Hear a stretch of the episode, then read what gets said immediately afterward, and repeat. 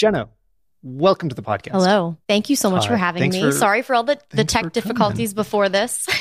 That's okay. There'll always be more tech difficulties. That's, I mean, that's why you get into tech is to troubleshoot.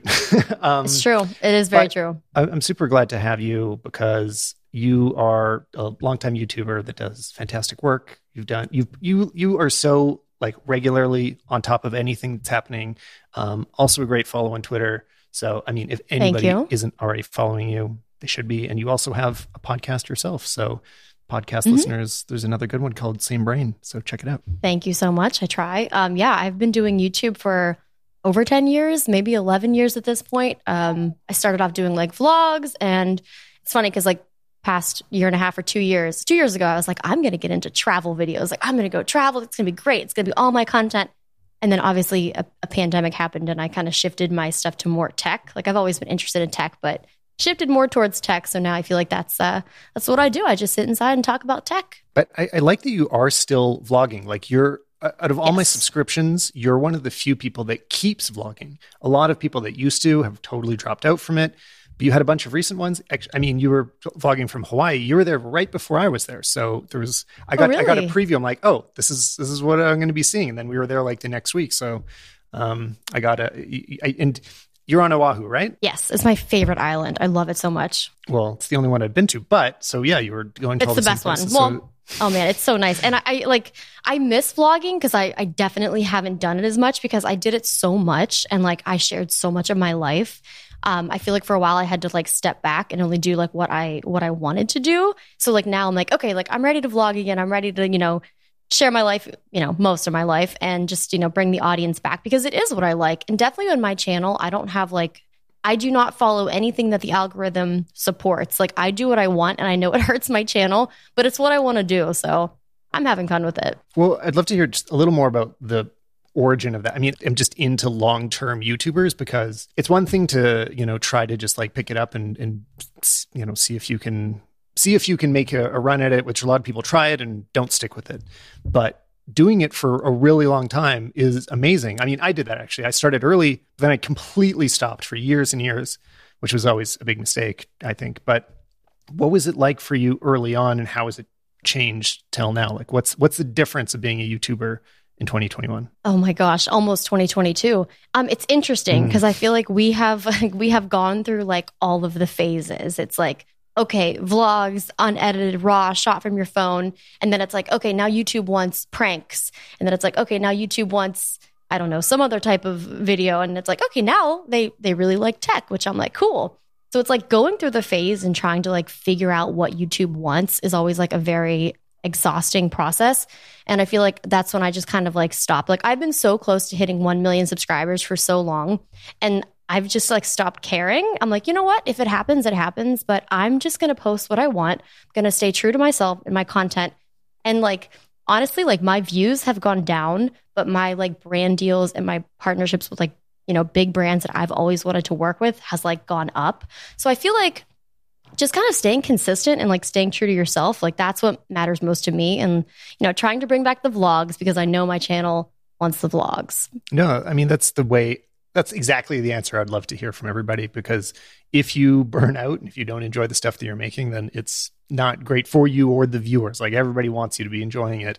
Um, so I, I mean, we've obviously all been there where it's like, wow, I feel a little stressed out making a YouTube video today, but being able to stick with the long term is awesome. And it's great to hear that it's still like working for you, you know, structuring it that way. Uh, I like, I do feel like there's always this, this thing like, you know, speaking of sponsors that it, there's this appreciation like when you have a real connection to your audience, when they trust what you have to say, when they like watching you, it's not always all about the numbers. Uh, often it's just about like, you know, working with somebody that they like and you know, uh, build, being able to just have that career in any way. It's like, I, I- I feel pretty lucky that we get to do it at all. This episode is brought to you by Flipboard. Go to flipboard.com slash Stallman and you can follow the latest stuff that I've been posting about Apple and photography and cinematography and filmmaking and I mean, everything that I'm into. It's just a great place to both share articles that you like, but also find content about everything that you're into.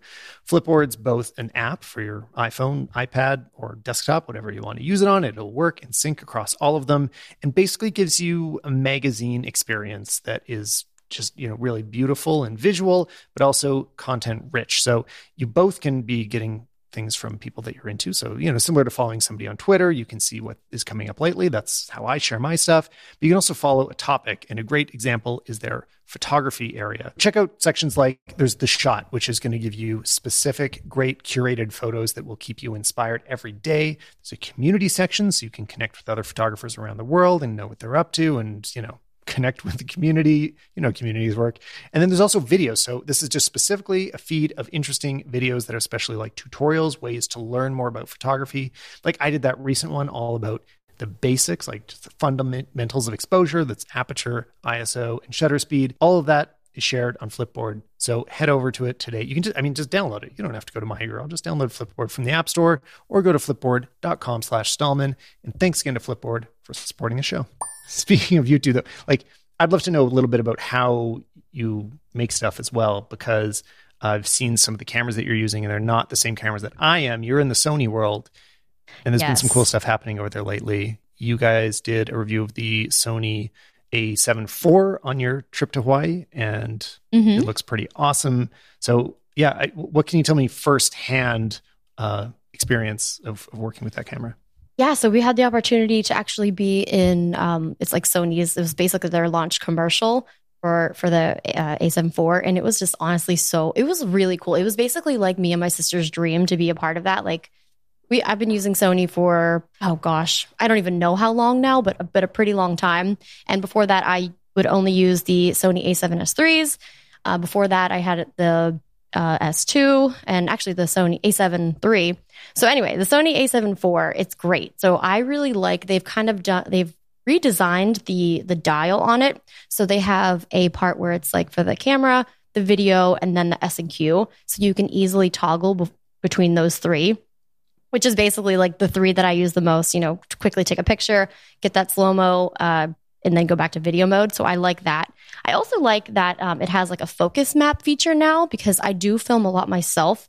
There's been so many times I'm filming and I think it's in focus and it was completely out of focus. And I'm like, oh my gosh, I have to reshoot this whole video. So there are like these mm-hmm. tiny little features, which I mean, to me, it's going to make like a huge difference. I unfortunately had to give the camera back, but December, I'm excited to, you know, get my hands back on it and incorporate it into my studio. Yeah, that was a lot of the because the last time I was using Sony full time was the A7 III, and I talked about it a lot on the podcast at the time. I I loved that level of hybrid, like you know, an approachable price point, so anybody could be you know consider getting it. It's not extremely expensive, but lets you do full on professional quality except for a few things in terms of video with the A7 III, especially 8 bit video. That's what drove me crazy. And a lot of the reason I stopped mm-hmm. using it is because um, S-Log 3 doesn't work in 8 bit. So I was shooting HLG and then I found it hard to get the colors to look right.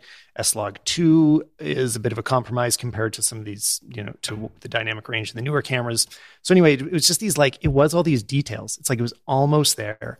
Um, always had amazing photo quality but so now it feels like a lot of that has been resolved with the A7 IV. So it really can be this like if if you can make the price, which I don't remember the price of it, but I know it's it's mid range, right? It's not as high as uh, like an Canon R5 or the Sony A1 or like it's not at the pro price level. You can mm-hmm. do pro jobs with it. Like there's no limitations in terms of what kind of work you can do at a mid range camera price. So that's why I've always loved sure. it. It's just like this like enabling camera for everyone to to really not feel any kinds of limitations. And I always think those are the most interesting cameras. Even more, I don't know. Some, sometimes I think the high end ones are the most interesting, depending on my mood. but it really the, the, things that allow the most people to do the most stuff are kind of the coolest. Um, with that uh, focus. Wait, what's the feature called? The focus map. Focus map. What? Yeah, focus map. Yeah. How does that? So is the idea that like you have the camera far away from you and you can just tell what's going on even if the screen's not big enough? Um, so basically, like, I mean, I usually never have my camera like way too far, but what it does is it'll take, you know, in the monitor and it'll have, it'll basically add like little colored blocks and whatever is in focus, it won't have blocks around it. And then it'll have different color degrees to see like what's like definitely out of focus, what's like slightly in focus and stuff like that. So like when I'm filming myself, if I have my camera, you know, five feet away, I can see all of the color around it, what's out of focus, and there's nothing on my face which means, you know, that my face is in focus. Or if I'm filming like my Right. screen, sometimes filming like a, you know, like a computer or some type of screen, it's hard to tell what's in focus. It'll just give you that like visual, which I feel like is super helpful. Yeah, it can be really hard to like monitoring can be the biggest challenge sometimes, especially when you're doing a one person production studio. It can be nothing Yeah. but troubleshooting. and it's I mean, if, if anybody follows YouTubers on Twitter, you're probably used to us all complaining about production issues all the time. It's like, oh, I forgot to plug my audio in. Now I have to re-record the last two hours, or yeah, everything was out of focus. So these things are a huge benefit to us. Another one that I really like that um, at first I thought it'd be really subtle, and a lot of people have since shown. I've seen some examples where I'm like, oh, this is actually really exciting. Is the uh, focus breathing correction. Yes. And this is just digitally zooming in and out slightly on the image so that if you move, so uh, in the examples I've seen, the best one I saw was Jesse Driftwood was showing it in his A roll that just like leaning back and forth, you can see the the corners of the frame get wider and narrower as it focuses because there's pretty strong breathing on some of those high end Sony lenses. And what it seems to do, you know, you tell me because you got to use it, is it just digitally crops in and out at the exact same speed as that um, breathing is happening. So you just have none. And usually you have to spend a ton of money to get cinema lenses that aren't going to breathe like that. And now all of a sudden it's like, well, that's that could make certain situations better than like the Sony A1, which doesn't have that correction, right? Like it's it's a really awesome feature, and I hope becomes standard on everything someday. Oh yeah, for sure. And I, I feel like it probably will be. I feel like that was like a huge step for at least, you know, cameras. And I guess I never really realized how much that bothered me until I saw that there was a solution for it. So yeah, I used the I used that with the 50 millimeter uh, 1.2 and I did like a quick test of like a I don't even know what like a lens and I'm like I had a plant in the back of it and I was just doing touch to focus and it was just like seamlessly transitioning the focus with like none of the cropping in and out and I was like, "Oh my gosh, I didn't even know this was like possible." So, I feel like it's one of those like minor things that I didn't know I needed until I realized how much it bothered me that that was actually a thing before that it was like cro- cropping in and out. Which color profile do you shoot with? So, um, I this okay, you're hearing this first. I don't like color grading and color correcting, so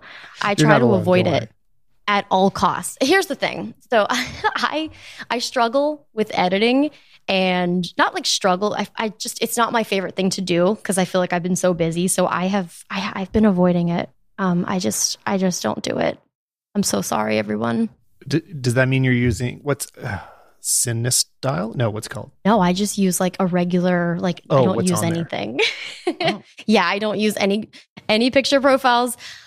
I have I can't do it. Like I just feel like I've already if it's something that I'm like I think some of the the Hawaii stuff I did color correct. I can't remember um which one I did, but I just feel like for me to survive like filming and editing everything myself, like I just have to keep it simple for now or else I will lose my mind. So, yep, you, you heard it here first. I don't like color That's- correcting and That's all right. I know you're not the only one. Yeah. Um, and it, I mean, it's like, it's a huge impediment to all sorts of production too. I mean, I've even been thinking about that. Like, oh, you know, I want to shoot some more Sony stuff lately, but I don't have a good S-Log 3 LUT that I like to use. And if you don't, if you don't have that quick way to just make it look good instantly, you can kind of be in trouble. Um, I know because you're a Final Cut editor, right? I am, yeah. Cinematch just came out with a Final Cut plugin. So they were doing it for Resolve and Premiere before, and basically it just you plug in whatever um, camera you have and it's and which profile you shot with, and it'll make it look like whichever other camera you want. Um, and it's like it's pretty great technology. And I've just started dabbling with it. I want to try to really expand on using it to see if like this is a viable way to do all our color grading. But it'd be awesome if it was like whatever you shot it in, you just select those settings and it works. And there's advantages over uh, like anybody that's done this before with say Film Convert. You'd have to download these big packages of like 500 megabytes to install a camera profile. Uh, you don't have to do that anymore, so it's a little more seamless. Anyway, so if you ever decide to shoot an S log, Cinematch Yeah. is a way to fix I it if you can want. I can get on board with that. It's like I'm not against it. I just like I said, like the time. I'm like, oh my gosh, I'm losing my mind. Like this video needs to be up tomorrow. I can't just sit Yeah. here and color Yeah. grade, especially too. It also like I slows to. down I just definitely times. need to take courses. True, that is true. This episode is brought to you by privacy.com. Privacy is a tool that makes it really easy to manage your financial life online while keeping your most important information secure. By generating virtual numbers, privacy masks your bank information, so you never have to worry about giving it out to people that you don't know online. There are all sorts of times where suddenly you have a little bit of panic. Like, let's say a website that you use all the time has their data leaked this happens. I mean, we we hate to hear about it, but even very trustworthy companies have had issues like that before. So with privacy in a situation like that, you've got a lot less stress because you know that all they got is the privacy numbers, which aren't your real credit cards. There's all sorts of different ways that they can secure your data. So you can take back control of your payments. You can decide who can charge your card, how much, how often, and you can close cards at any time. Plus, you can make sure that you never are accidentally billed twice for the same payment or automatically upgraded to another service that you didn't actually consent to. And Privacy is partnered with the good folks at 1Password, so you can create, use, and save privacy cards directly within your 1Password dashboard. All virtual cards created in 1Password have the same security benefits as your other privacy cards, and you can set spend limits, create single use or merchant locked cards whenever you want. So head to privacy.com slash Stallman to sign up for an account. Privacy.com slash Stallman. New customers will get 5% off on their first purchase.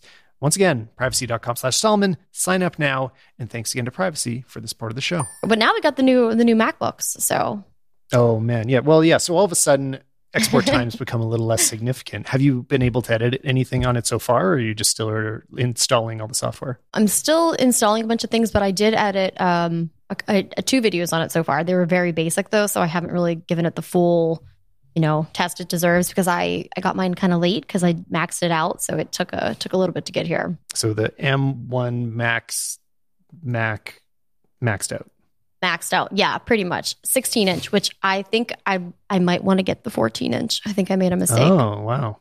I know. So yeah. this is something I've been thinking about a lot lately. Like I would, I want to have already done this video, but I haven't been able to get a hold of the the Pro. Because yeah, so I'm using a pretty similar one, um, which is st- at this point still the review unit that they sent, which is the um, M1 Max with 64 gigs of RAM. So you know, less uh, storage, but everything everything else is all the way there. And the main question I've been getting that anybody's either both in my messages and um, comments is eh, photographers, filmmakers, do you need that or are you going to be able to get by with like the Pro?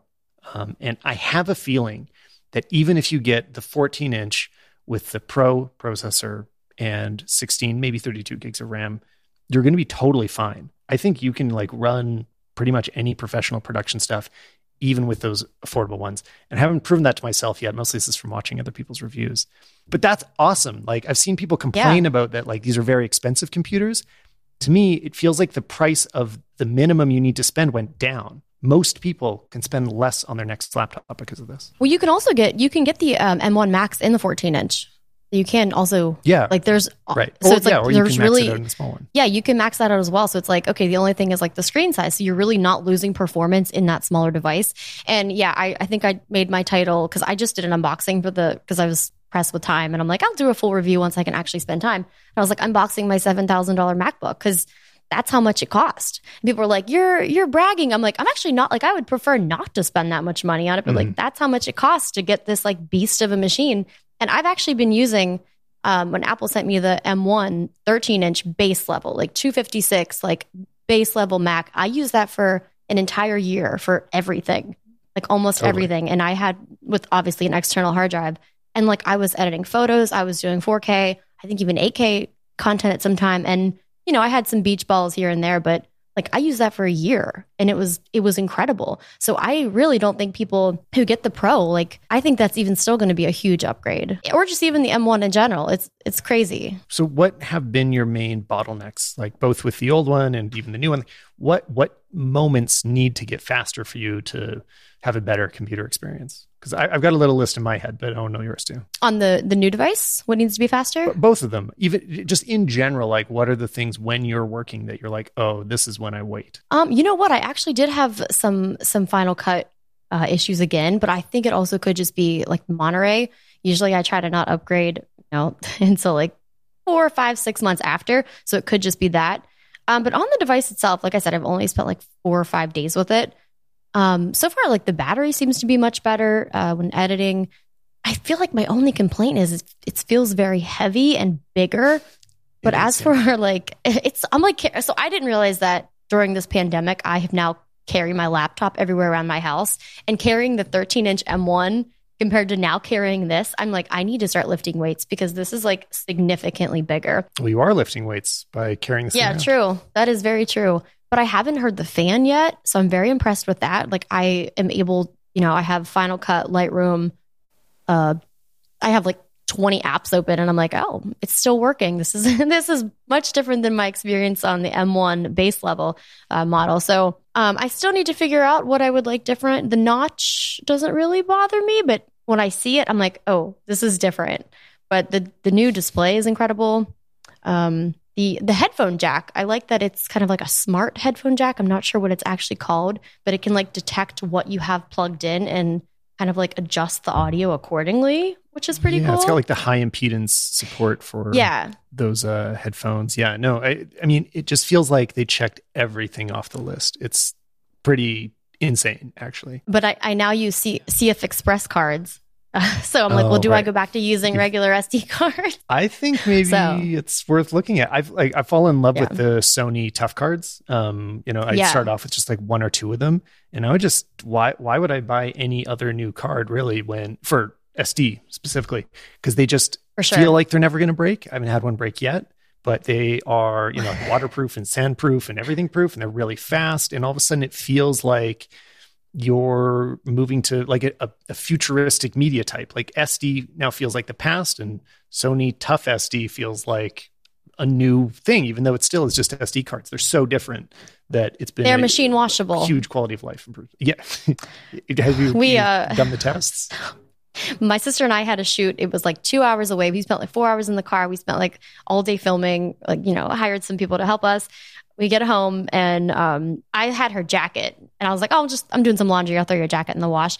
And she calls me like 30 minutes later. I'm walking the dog. She goes, did you throw my jacket in the wash? I go, oh, yeah, I thought I'd wash it for you because we were like sitting in dirt.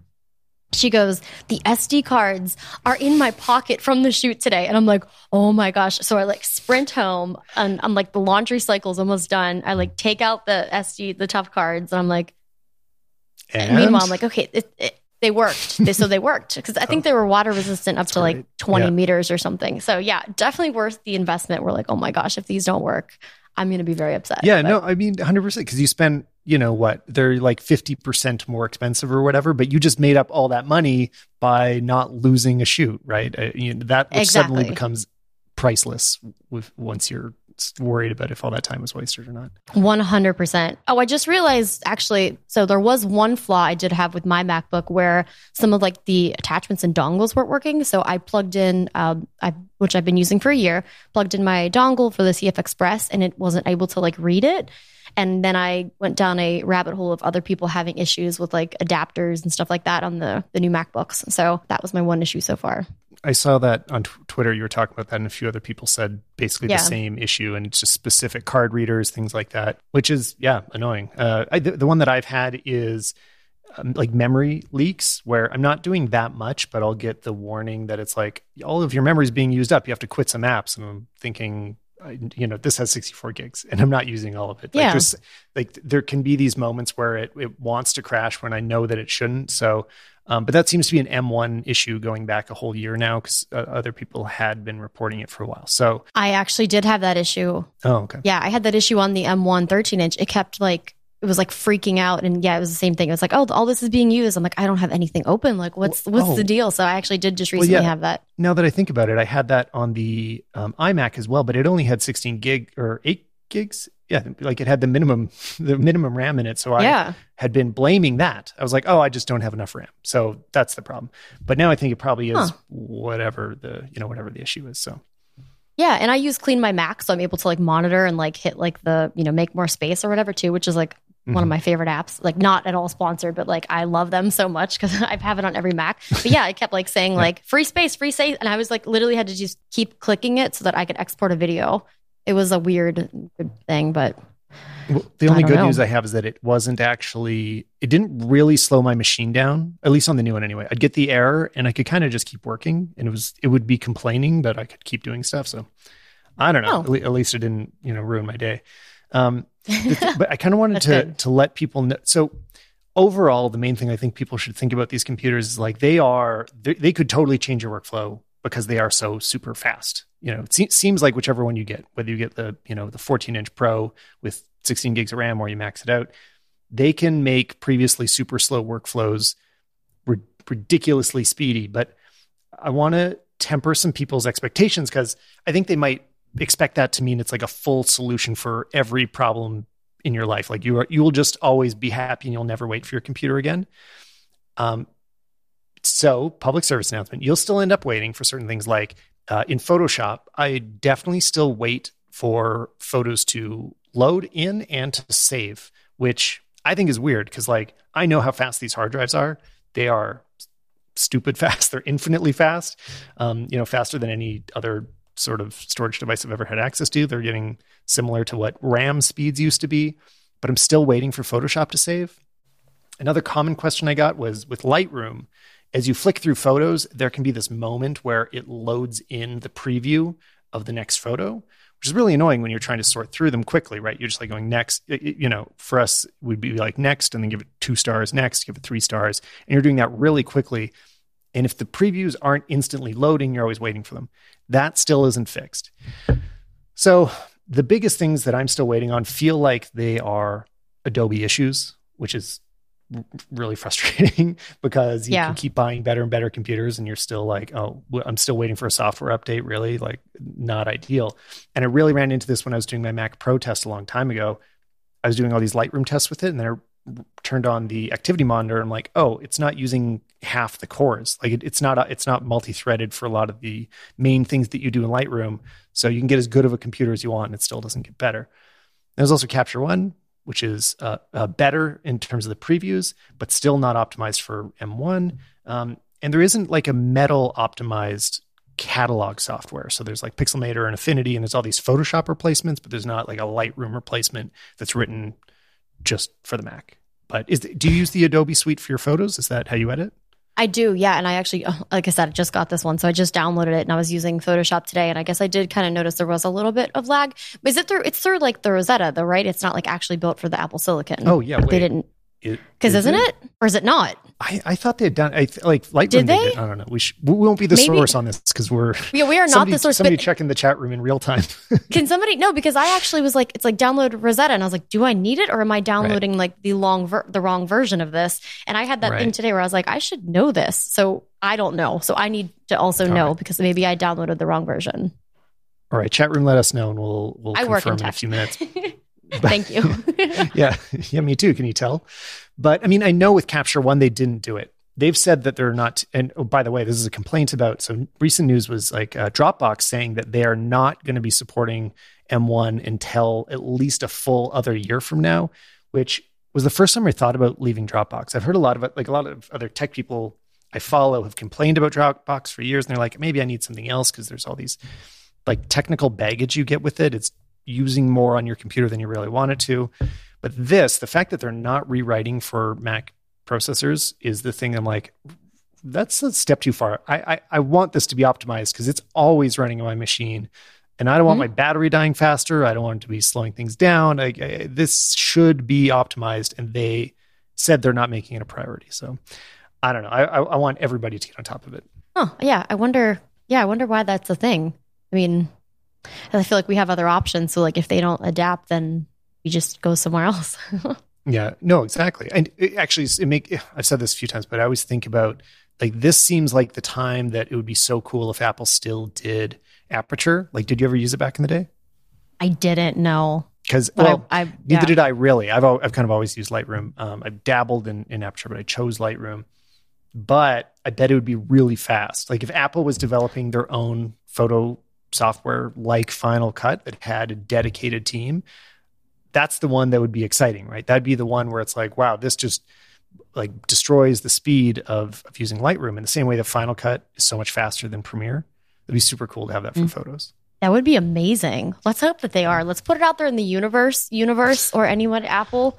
We, we want it, so we're ready. We're, we're waiting for it. Yeah, br- bring it back because yeah, th- there's all this awesome third party software for the other stuff for Photoshop. It's just the the like catalog management and the batch editing and all that stuff that um yeah we could really use a much faster option for because there just there just aren't any right now. Yeah, it's true. it's like Um, the hardware is there, but it's the software that is potentially holding us back. Yeah, totally. Which reminds me of like in iPads as well. Um, it's there's always this like, wow, this hardware just keeps getting more infinitely amazing. Well, I don't I don't know what I'm going to run on it, so I don't know. Do you, like do you do productive stuff on your iPads? Are they part of your I- workflows? Okay. Another another crazy thing. I don't own an iPad, which I know. I mean, I have before in the past, but I'm just Okay. so That's so overwhelmed with everything. Yeah, clearance. I actually I just don't own an iPad because I'm like I don't know. Like I have I have these laptops. I have my phone. Half the time, even it's like me. I have a TV, and half the time I'm just like looking at my phone and watching my phone like for a show. So I just it's not in my workflow. But they are nice. Like Right. I love the iPads. I'm just like I can't deal with another thing. They yeah. are so nice. Yeah, they're though. definitely an optional part of my life. Like I like Yeah. I like them a lot, but it's almost um an extra effort to go use it. It doesn't feel like really natural to me. But I think I probably will start doing the multi-screen thing more when I travel of um, using it for like uh, put you know in, when I'm editing in Final Cut, for example, put the edit full screen on the iPad so you can see it really big, and then have all your Mhm. controls over on the other one. That's probably something I'm going to try to integrate more. into That is, I yeah, like that. the sidecar is a it's a really nice feature. It definitely is. But I feel like now with my Yeah. my 16 inch, especially coming from literally 13 back to the 16, I'm like, oh, I've got so much more space now. But um, yeah, that is I do like the sidecar, and there are so many great things. I'm just like, I don't need another device right now. Like, just gonna keep it simple. Yeah, yeah. No, I don't blame you at all. Um, Oh, I, also- wait. Back okay, to your back to your Yeah, question. go- I'm going go. back. I remembered something that I wish the MacBook had: Face ID. That's it. mhm. Yeah, I mean, wish it had it. everybody said this, but it feels like with that notch, it's should have been in there. I mean, I bet, I bet they somebody hoped it could be in this generation, Yeah, and it didn't pan out. Something about the hardware wasn't ready. For some reason, they couldn't. They're like, okay, well, make it look the same, and we'll add it when we can. yeah. But it feels like it's missing. It's like it seems like it should be there. Uh, I've been using Top Notch. Have you seen that app yet? I haven't. No. it uh, all it does is it redraws your background image to have a black bar at the top so your notch disappears. Um, and i actually don't that's not the reason i use it is because i don't mind the notch like i don't even notice it. But i Yeah. don't like having the color of my background image bleeding through my menu bar. So you know when i'm i've got final cut basically full screen and i still have a menu bar visible because i don't do the full screen full screen mode. I do i just Mhm. fill my screen with the app. Um, I don't want to see like blue shining through the back. I just want to have no colors other than the video. Um, Yeah. So, yeah, anyway, Top Notch, it's free and it's been great. It just makes the whole top of it black. So there's no extra colors. The notch disappears if that happens to bother you. But um, I don't know, little recommendation. Yeah, there. that's interesting. No, I'll check it out. I mean, it's like, yeah, I can see what you're saying. It's like that color that's bleeding through and it's kind of like distracting. I also, Yeah. when I was, I think I tweeted this, but I was like, I was typing, you know, iMessage because I talk to most of my friends on the computer because it's easier to type. And for the first time, I went to use that touch bar to find an emoji and I let out a gasp. I literally gasped. I'm like, oh, it's gone. I didn't even know I used it. And like, apparently I used it to find emojis and that was basically it. So that was a, that was a shocking revelation. This episode is brought to you by The Intrazone. If you're looking for a new show to listen to, The Intrazone is a bi weekly podcast with conversations and interviews hosted by the SharePoint team on how SharePoint, OneDrive, Teams, Viva, and more can work for you. You'll hear from guests and experts from behind the scenes and out in the field so you can see how SharePoint and Microsoft 365 fit into your everyday work life. You'll learn more about the flexibility when working with content, workflow, search, and more. Each shows covers a bunch of different segments like news and announcements, a focused topic of each week, guest perspectives from product experts inside and outside of Microsoft, and upcoming events, conferences, and workshops. And there's really interesting topics for each episode. So previous ones have covered Microsoft lists, AI and machine learning, and cloud administration. Go and listen to it now. Just search for the Intrazone in wherever you get your podcasts. That's I N T R A Z O N E, or just click the link in the show notes. Go check them out. And thanks again to the Intrazone by Microsoft SharePoint for their support of the show. So uh, something I was actually seeing you tweet today um, Oh, was geez. no, it was just, it, I don't. We don't need to go into the specific tweet, but you were just tweeting about a crypto thing that you did today, oh yeah. and it made me. It just made me realize that I haven't talked about crypto at all on the podcast or in any YouTube videos or anywhere publicly. I just all I've done is sometimes I complain about NFTs because I think a lot of the ways people use them are kind of stupid, but I do think crypto is interesting and I pay attention to it. So why am I never ever talking about it? So I don't know. Since you are obviously also paying attention to it, I wanted to just Yeah. be like, you know, what what do you what are you thinking about crypto and how are you interacting with it? Crypto. Okay, so I think I made my first crypto purchase, which was Ethereum in 2017. I think I Wow. it was like a forty dollars at the time, and it was only because my friends were like, "You should buy this. Like, download this app called Coinbase, and you know, put some money in, but like, put in an amount that you're okay losing." And I'm like, "Okay, like, all right, sounds good."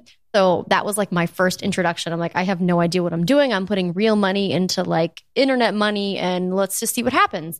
And you know, thankfully, I've learned a little bit more since then. And also, thankfully, I've held on to those Ethereum, which I believe it hit the all time high. They're yesterday or today is uh, like around like 4,800. So that's nice. But yeah, uh, crypto in general, I guess I've been, you know, messing around with it for four years, but NFTs, it's, it's interesting because it's like, you know, we trying to explain it where it's like, oh, people are spending money for JPEGs. It's like, yes and no, like you are, but also I feel like it really could be the future of, you know, how people get concert tickets, you know, how, how, you know, really anything. It's, it's interesting. Like, I think it's the beginning of the, you know, something huge for the future, but it's so hard to understand. Like, I cannot even say that I completely understand it because some of it is so over my head where I'm like, what? What does that even mean? And like I saw you tweet like I work in tech and like this is too much. And it is. It's it's insanely difficult. I feel like to to buy some of these tokens and to buy these NFTs. It's like you need this wallet and then you need this wallet and then do this transaction. I'm like, what? This is so much. Yeah, the amount of like acronyms and you know four letter names of companies that you need to memorize. It's like I just eh, when people talk about it in a really casual way to imply that it's simple, especially on Twitter, because you know I follow lots of techie people, so a lot of people are just like, Mhm. "Oh yeah, you just need then this long string of alphabet soup that it apparently has some kind of meaning." Um, it's super confusing and hard to get into, and I've had some more issues because actually Canadian banks were really uh I don't know. They like blocked a lot of NFT stuff or just crypto stuff. I try, was trying to do like you just couldn't. I couldn't transfer into Coinbase. Um, I Huh. couldn't find any, like any apps that I could transfer in through our Canadian banks. We tried to set up a U.S. account just to transfer into it, and a U.S. Ba- account with the Canadian bank still wouldn't do it. So we would have actually had to like go to the U.S. to make a bank account for it. Anyway, since then, yeah, I've found some solutions and like so. Yeah, we have we have some amount of of crypto that's like just you know enough that yeah of course like we can lose it but we've seen interesting growth in it already i think we've we've really had it for about a year now and it's almost doubled which is like really cool for not that amount of time i mean it's ridiculous yeah. But I, I do I definitely feel like everything that's happening at this moment with cryptocurrencies and NFTs is so speculative. And like you you just said with the NFTs, the interesting stuff is what we don't really have yet. I think Mhm. um, things like sure concert tickets or or or whatever I'm not thinking of. It's not here yet, so I'm Yeah. not going to come up Uh, with it yeah. on the spot but the the selling JPEGs, I'm just like, this is a weird bubble. This is not, you know, these are not worth. They're just not worth millions of dollars. And my my main reason that I usually complain about NFTs is like, it's it's so similar to just purchasing the rights to an image. Like you could have bought uh, the you could have bought the Mona Lisa and the rights to its um, reproduction already and you didn't need tech a tech solution to do that. You didn't need a blockchain to verify ownership. It's like there's legal ways to protect your ownership of an image. There's copyright and there's trademark and there's all sorts of infrastructure that if you want to own an image you already could do it. And it would be mm-hmm. completely legal and you could pr- pursue people that tried to reuse it. So that specific use case is just so uninteresting to me because it's like cool like you reinvented stock photography with more energy consumption like I, Mhm. so uh, yeah, I still feel like we're kind of waiting for that. Like, what what is this actually going to be good for? In terms of coins, it's making a great return, but still kind of the same thing of like we're still waiting, I think, to see what's this useful for. For sure. Yeah. And that's the thing too. It's where I'm like, okay, I mean, the inflation is like insane here. So I'm like, okay, like keeping money in my bank account, like it's losing its value. If I put it into crypto, like, okay, it could all go to zero tomorrow and I could lose it all. Or who knows, this like doubles in a week, triples in a week. Like it's definitely a gamble. And that's why I try to support like tokens, you know, that are backed by something like obviously Bitcoin, like Ethereum, now Solana. Like I'm getting into Solana because it's it's so fast and there's like, you know, not a lot of the gas fees just, and stuff like that. Did you make a purchase? Yeah, I mean it was very small. I got, I got a hundred dollars. It's okay. Dude, yeah. no, it's like that's great. Like anything is like a start. And it's just it's and then there's all these meme coins where you're like, okay, I'll throw a couple hundred bucks at that, and if it moons, you know, you make five hundred yeah, million dollars or something insane. As long but as you get out at the right moment. So that's my problem. You know, mm-hmm. I always just it's it's a selfish game. You're like, oh, it's gonna go higher, and then it just drops, and you're like, oh, well, yeah. that's what you get for you know. Yeah, the NFTs. it's interesting. Um, what's fascinating is these people I feel like like teenagers or like just these, you know, young adults like making millions and millions of dollars of like, you know, studying this NFT world, buying these NFTs, reselling them. Like I have a friend, he's like, yeah, I made a hundred thousand dollars in like Ethereum, just like buying and reselling these NFTs. Cause it's like when you buy them and you, you know, you mint them, then if you sell them, you, if, and they keep selling, you get a percentage of each sale that happens. So it's like, it's fascinating, but it's also like, who is buying these? Like what you yeah. know, like no, it's, I mean, still like that. Like who? I Who's buying them? That. Yeah, who who who wants I get buying luxury goods, like, you know, the idea of like a Veblen good that's just like this is just expensive for expensive sake and it's fun to look at because it's really nice. But when it's just a digital product that you don't get to experience in any different way from everyone else that's seeing your post of it on Twitter, like I don't know. I just that doesn't seem I don't know. eleven million dollars to me. I have but like people are buying them. So it's like, yeah. what am I doing wrong? How do I get into the space? How do I get more time to make NFTs? People are like, oh, you need to get into this. I'm like, with what time? I can't even color grade with, you know, I don't have enough time. I can't take on another another task.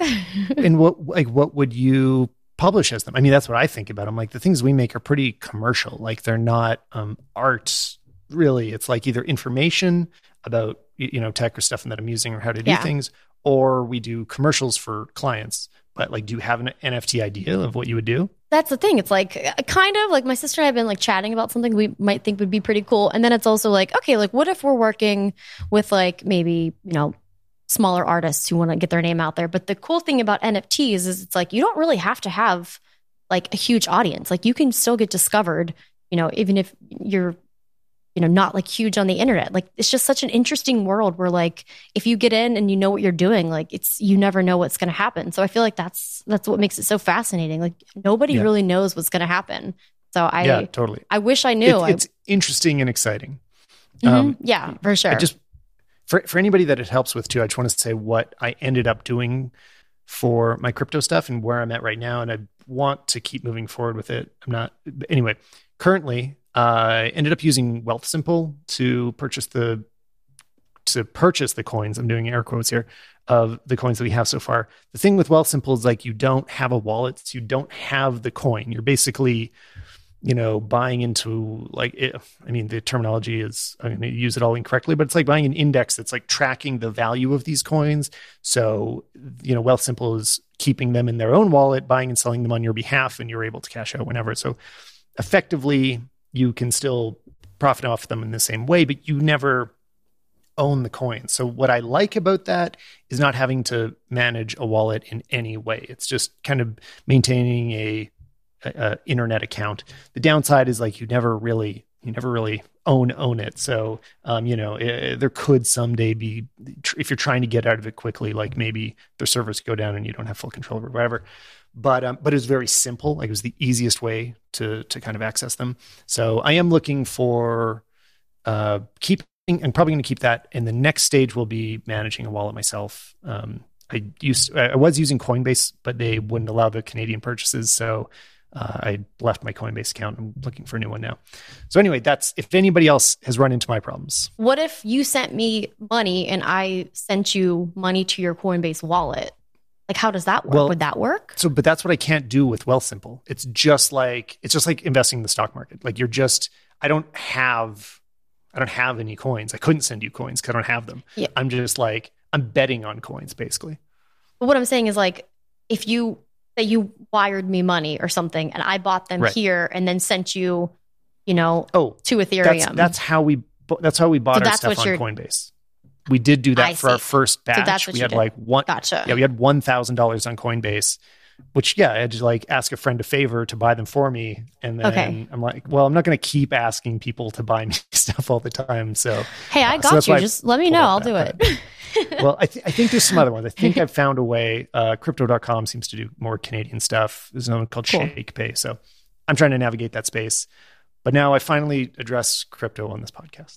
So I love it. I'm so honored, and uh, I wish I, you know, had more knowledge. Like I'm trying. I'm learning. It's a huge space, and it's like things change every single day. It's wild. Yeah, but this is where all of us are. I think It- you know, even people that follow the the tech world, it's like there's a lot happening. It's changing incredibly fast. So really having clarity about what the right thing to do with it is not is not easy right now. So I don't know. We're, we're working on it, and I'll report back if I figure out uh, the just the right token to go to the moon. And I think the best advice is um, you have to put in what you're comfortable losing. Like, this is not a sure thing. Like, we are not financial advisors. I have made a lot of big mistakes in the crypto world. So, definitely keep that into consideration because um, it can all go to zero. You never know. So, fo- following up on a few minutes ago, uh, Marco reported back uh, that there is a uh, M1 compatible Photoshop, but it has known bugs and is missing some features. So, I don't know. I, got- I Okay, got to good. research this more later, but that was that was the follow up. Okay. Um, Thank you, chat. We appreciate that.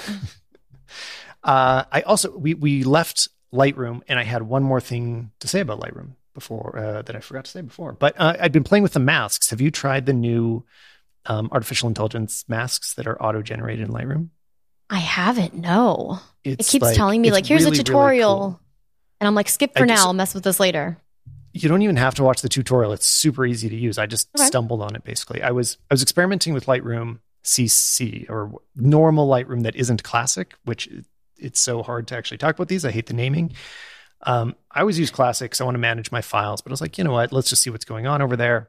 And I just found the button to generate masks, and it says, "Do you want to select the subject or the sky?" And I'm like, okay, well, let's try the subject. And it just perfectly masked out in these photos. It was photos of my wife Anya, and she was just perfectly, it was just her. There was like nothing else selected. And I did the sky, and it was, again, like exactly correct. So all of a sudden, you can have this really powerful ability to just make your subject brighter, the background darker, which is like I mean, half the time that's what you're doing. But it's I, I I've been using Capture One for the past year, like full time, and all of a sudden I've been doing the last few batches of photos in Lightroom because this is just such a crazy powerful feature and so fast to work with. So I just want to encourage anybody if you haven't updated your Lightroom lately. Also, it, it is in Classic; it's not just in the regular one. Um, go try it; it's really cool. Yeah, that's incredible because I feel like half the time that's what I'm like manually doing anywhere. I'm like, you know, selecting the subject or the sky and, you know, adjusting that way. So I'm definitely going to have to check that out. The sky replacement, use- that's in Yeah, that's in yeah. Photoshop, Do you use? Lightroom Classic or Lightroom? Lightroom. Yeah, but for a Right. while there I'm like, what what is this? What is this CC? What like just give me Lightroom. give me the normal Lightroom. Yeah, Yeah, yeah, it's super I love confusing. Lightroom. I, so great. I was trying to look for tutorials for normal light for not classic Lightroom, and typing that into photo into Google is like you just don't find anything. Which is, I think, the the best evidence that this is a bad name is that if I say like Lightroom tutorials, they're all Lightroom Classic tutorials. So I don't know. Yeah. Well, maybe you can make one then. Learn it.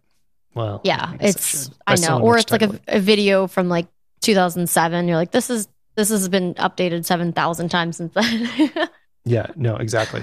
um, but yeah, it has made me consider Lightroom more. I kind of, I've kind of enjoying actually like using both Capture One and Lightroom. Have you ever played with Capture One at all? Or I haven't. No, I've always been Lightroom.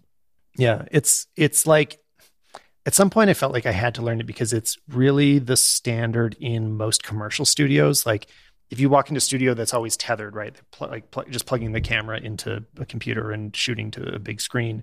They're like always using Capture One because that's always been better than what Lightroom does. And so, having been on Lightroom for years, I was like, okay, well, I should learn this. I should, you know, know what the pros are using. And there's a lot of things that are really nice about it. It's it but all of a sudden the challenge of when you start going back and forth the software is you start noticing what you're missing like you start you get used to these extra features that are over there like capture one mm-hmm. has all these skin selection tools you can like just target skin tones and manipulate them really precisely there's none of that in lightroom but now there's this masking thing that's not there in capture one so now whichever one i'm using i feel like a little bit handicapped because it doesn't have what the other yeah. one has but Oh man, like a blend would be nice of them. Half the time too, like for a while there when I was traveling, I would just be editing in Lightroom on my phone. And it actually did a it was like a pretty enjoyable experience. Like it had like all the features. I'm like, oh, this is great. Like these this is I don't need my computer. I'm just editing on my phone. Definitely prefer to do it on yeah. What, what do you mostly use now? If you're using, if you are going to edit something on your phone, do you have a go-to?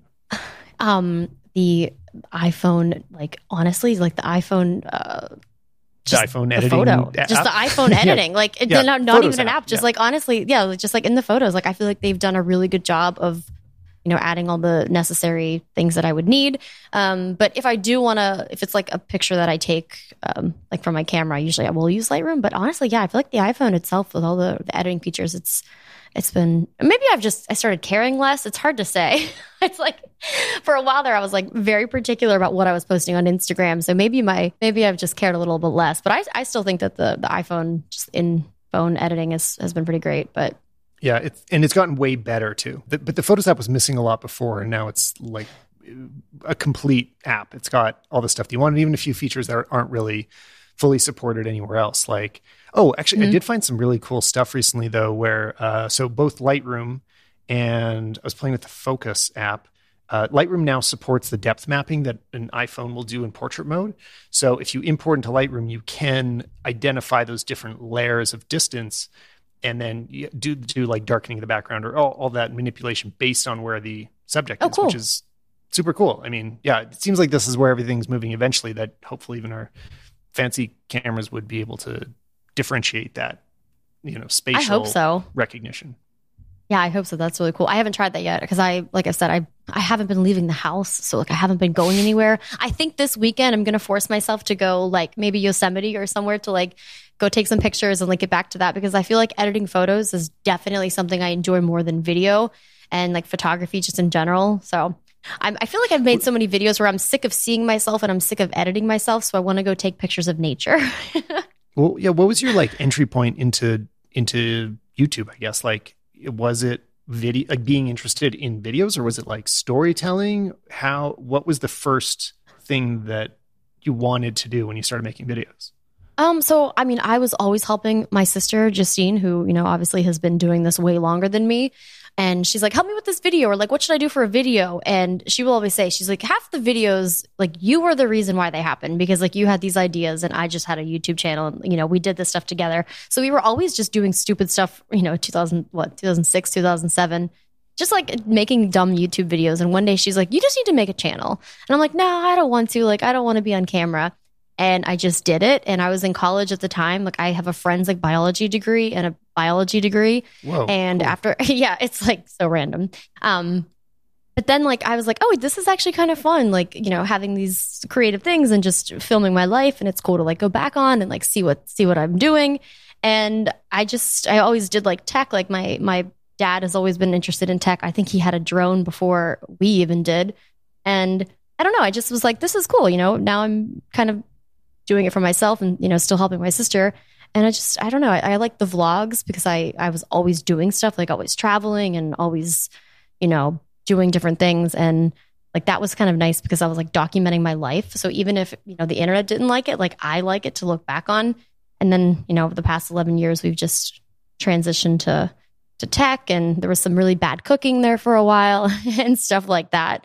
So it's been a journey I'm missing out on that like personal documenting thing when there's a lot. I mean, especially lately, I feel like I've done a lot of like tech heavy videos where there's really nothing about me in it, which for the people watching, I don't know if it matters whether I eh, it, there's any of my personal story or not, but I like the ones that document a trip that we won, went on or have something where I, I, can look back on in the future. I mean, it's so much more interesting to me. But then, I, you know, when I look back at all these, like sitting at a desk, just like holding a product, Yeah. doing a review of it. I'm like, mm, that's not very interesting for very long, and it's not as fun to be nostalgic about. Like, I don't know if I'll go back and watch a lot of the like reviews that I did because there's nothing special in them. It's mostly those things like vlogs that I I do. Like, like yeah, I really like going back to it. And that's like what I want to do. Like I want to start incorporating like tech into like a vlog, but I feel like half of the stuff has been so it's like, okay, this video needs to be up in four days, three days, tomorrow. And I'm like, oh my gosh, well, I, you know, I'm just doing the best that I can to get this video out on time. But it's like, I, I really want to try to prioritize. Maybe next year I can, you know, make this more of a priority, like making it something that like it's going to be different. You know, I'm not sitting at a desk. I'm, I'm out. And I feel like that's what I used to do. I'm like, oh, I'm just going to go for like a weekend trip, you know, this new drone's out, fly a drone, you know, you know, do that type of stuff. But it's it's just hard because I feel like this tech season has been so saturated and so it's exciting. But I'm like, I mentally and emotionally and physically am so tired and I'm not producing like the best content that I want. I'm just like surviving. So I definitely, definitely Yeah. want to try to do more of the vlog stuff. And honestly, editing vlogs is way easier than like a MacBook or like a review of like a Right. device. I'm just like, hey, look at them climbing this mountain. Yeah, yeah, yeah, totally. Well, it, and it's for me. I end up, I don't know, because I, I never do those like just like actual vlogs. If I do Yeah. something vlog style, I'm still doing a review. So on my end, it means that when I do stuff on location, it's infinitely more time than if I just sit down in the studio. So a lot of the times, like, well, can I put out these, you know, what I think are more interesting videos that won't necessarily get any more views? Sometimes they bomb. you know, I know. I'm like, this It- is way better. This is so much more interesting. Just watch that one. But then people watch one where I'm sitting at a desk and doing nothing. or I posted like a vlog where I basically shot half of it on like the front facing camera. It's like terrible and it does like 10 times better. And I'm like, right. but what about this video I just spent a lot of money and a lot of time and energy on? They're like, no, we like that one. I'm like, okay, well. I guess You- that's you got- good. You can't. You got to give up control over that. You can't uh, decide what people are going to like. Um, I just No, I, I reached over and I picked I picked up the last topic that I wanted to hit today because I just realized I have a Pixel Six Pro sitting beside me that I haven't talked about anywhere. I'm not going to make a video about it. So this is my this is my moment to do it. I actually have to send it back because it's it's not mine. It was basically a review unit. So I did do some tests side by side with the iPhone 13. I'm going to be posting those on Twitter um, probably tomorrow, and it was it was interesting. It's like I used to do Pixel reviews pretty often because there was a moment where they really pulled ahead, right? Like the way that they would do th- what we now call smart HDR. Uh, what is the general term for that? Um, you know, just uh, computational photography. They were the first ones to really do that in an interesting way. And so the around the you know Pixel two, it was doing things that the iPhone couldn't do. But now, for a long time, the Pixel hadn't updated their actual camera system. The hardware was staying the same. All of a sudden, now in the six, they've come back and readdressed the hardware, so we have some actual new cameras inside. Um, and there are things. The thing that I like the most actually is having a lot more lenses. I haven't had an Android phone since there were last time it was three lenses. I haven't had this like four, five, six, whatever many lenses you can buy on Androids now. But it's actually great. There was an example the other day that uh, you know I was switching back and forth between the wide and the tele. The, so there's one times and four times zoom on this. Four times is too far, but there's also two times, and you know it's not digital. It's not cropping in or anything. It's an actual two times lens and i'm like oh that's exactly the right amount of zoom that's in between was really practical so um, i'd still like iphones to do that because i'm you know a fan of ios and i'm going to keep using an iphone as my primary device but that's when i enjoy picking up an android is to find those things like what did i not even know that i was missing out on No, 100%. And it's always like the comments that are like, well, Android had that years ago, you know, on like an iPhone video. And you're like, oh, I know, I know. Um, I haven't had a Yeah. chance to check it out yet. So I've only been seeing some reviews and stuff and people complaining about the, the, the camera. What are they calling it? Bob bump? Um, but I'm like, I think it looks Yeah, yeah, cool. the- I'm like, it's a, Yeah, it's a it new looks- look. I like the design a lot. I think it's a nice Yeah. looking phone, like the, the visor or whatever design we have on What- the front of it. Yeah. It's cool. Like I think it looks cool. Yeah. And I remember too, I um, I don't remember which pixel it was, but I think it was before the iPhone was doing like decent night photography. And I remember like, Right. my sister was doing a review and I'm like, oh my gosh, that looks so good. And I like took Yeah, a picture on my amazing. iPhone. I was like, this is this looks like trash. So I will say that they definitely did a good job. You know, they were kind of like leaders when when the the night stuff came out. Um Yeah, yeah, I, sure. I haven't I haven't tested one out yet. I'm I've just been watching well- reviews. So it's not going to be my full time phone because I got to send it back. But anyway, those, those are my quick first impressions. Um, and it did actually, just in terms of image quality, it felt um, very similar to the iPhone, but always different. There's very few photos Yeah. that came out looking the same. I think it would be hard.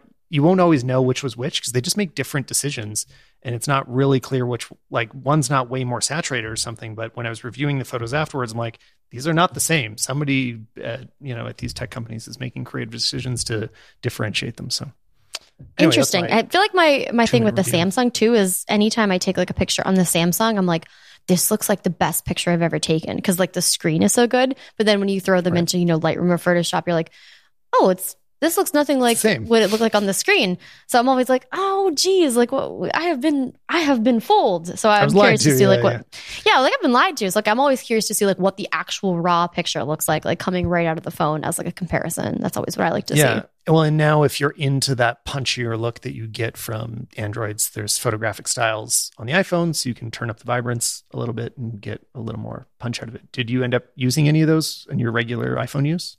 Um, I mean, not really. Um, Yeah. no. Neither, Neither did I. I just that's what uh, just asking. Uh, doing no, s- I honestly, I forgot. And like when I unboxed my phone, I was like, "Oh, this is so cool! I can do my styles. I'll do it later." And then I completely forgot. So I've just been I- I reminded. you. yeah, I don't even know. Cool. Well, no, I super appreciate you coming on. And uh, like I was saying, if anybody enjoys podcasts at all, then Same Brain is 100% where you should be. And if you like vlogs, you should also be watching Jenna's because she does them. And if you like tech reviews, you should be watching those too. I mean, anybody listening to this probably already does. But thanks again for coming on, Jenna. oh my gosh, thank you so much. This was awesome. I really, I had a great time.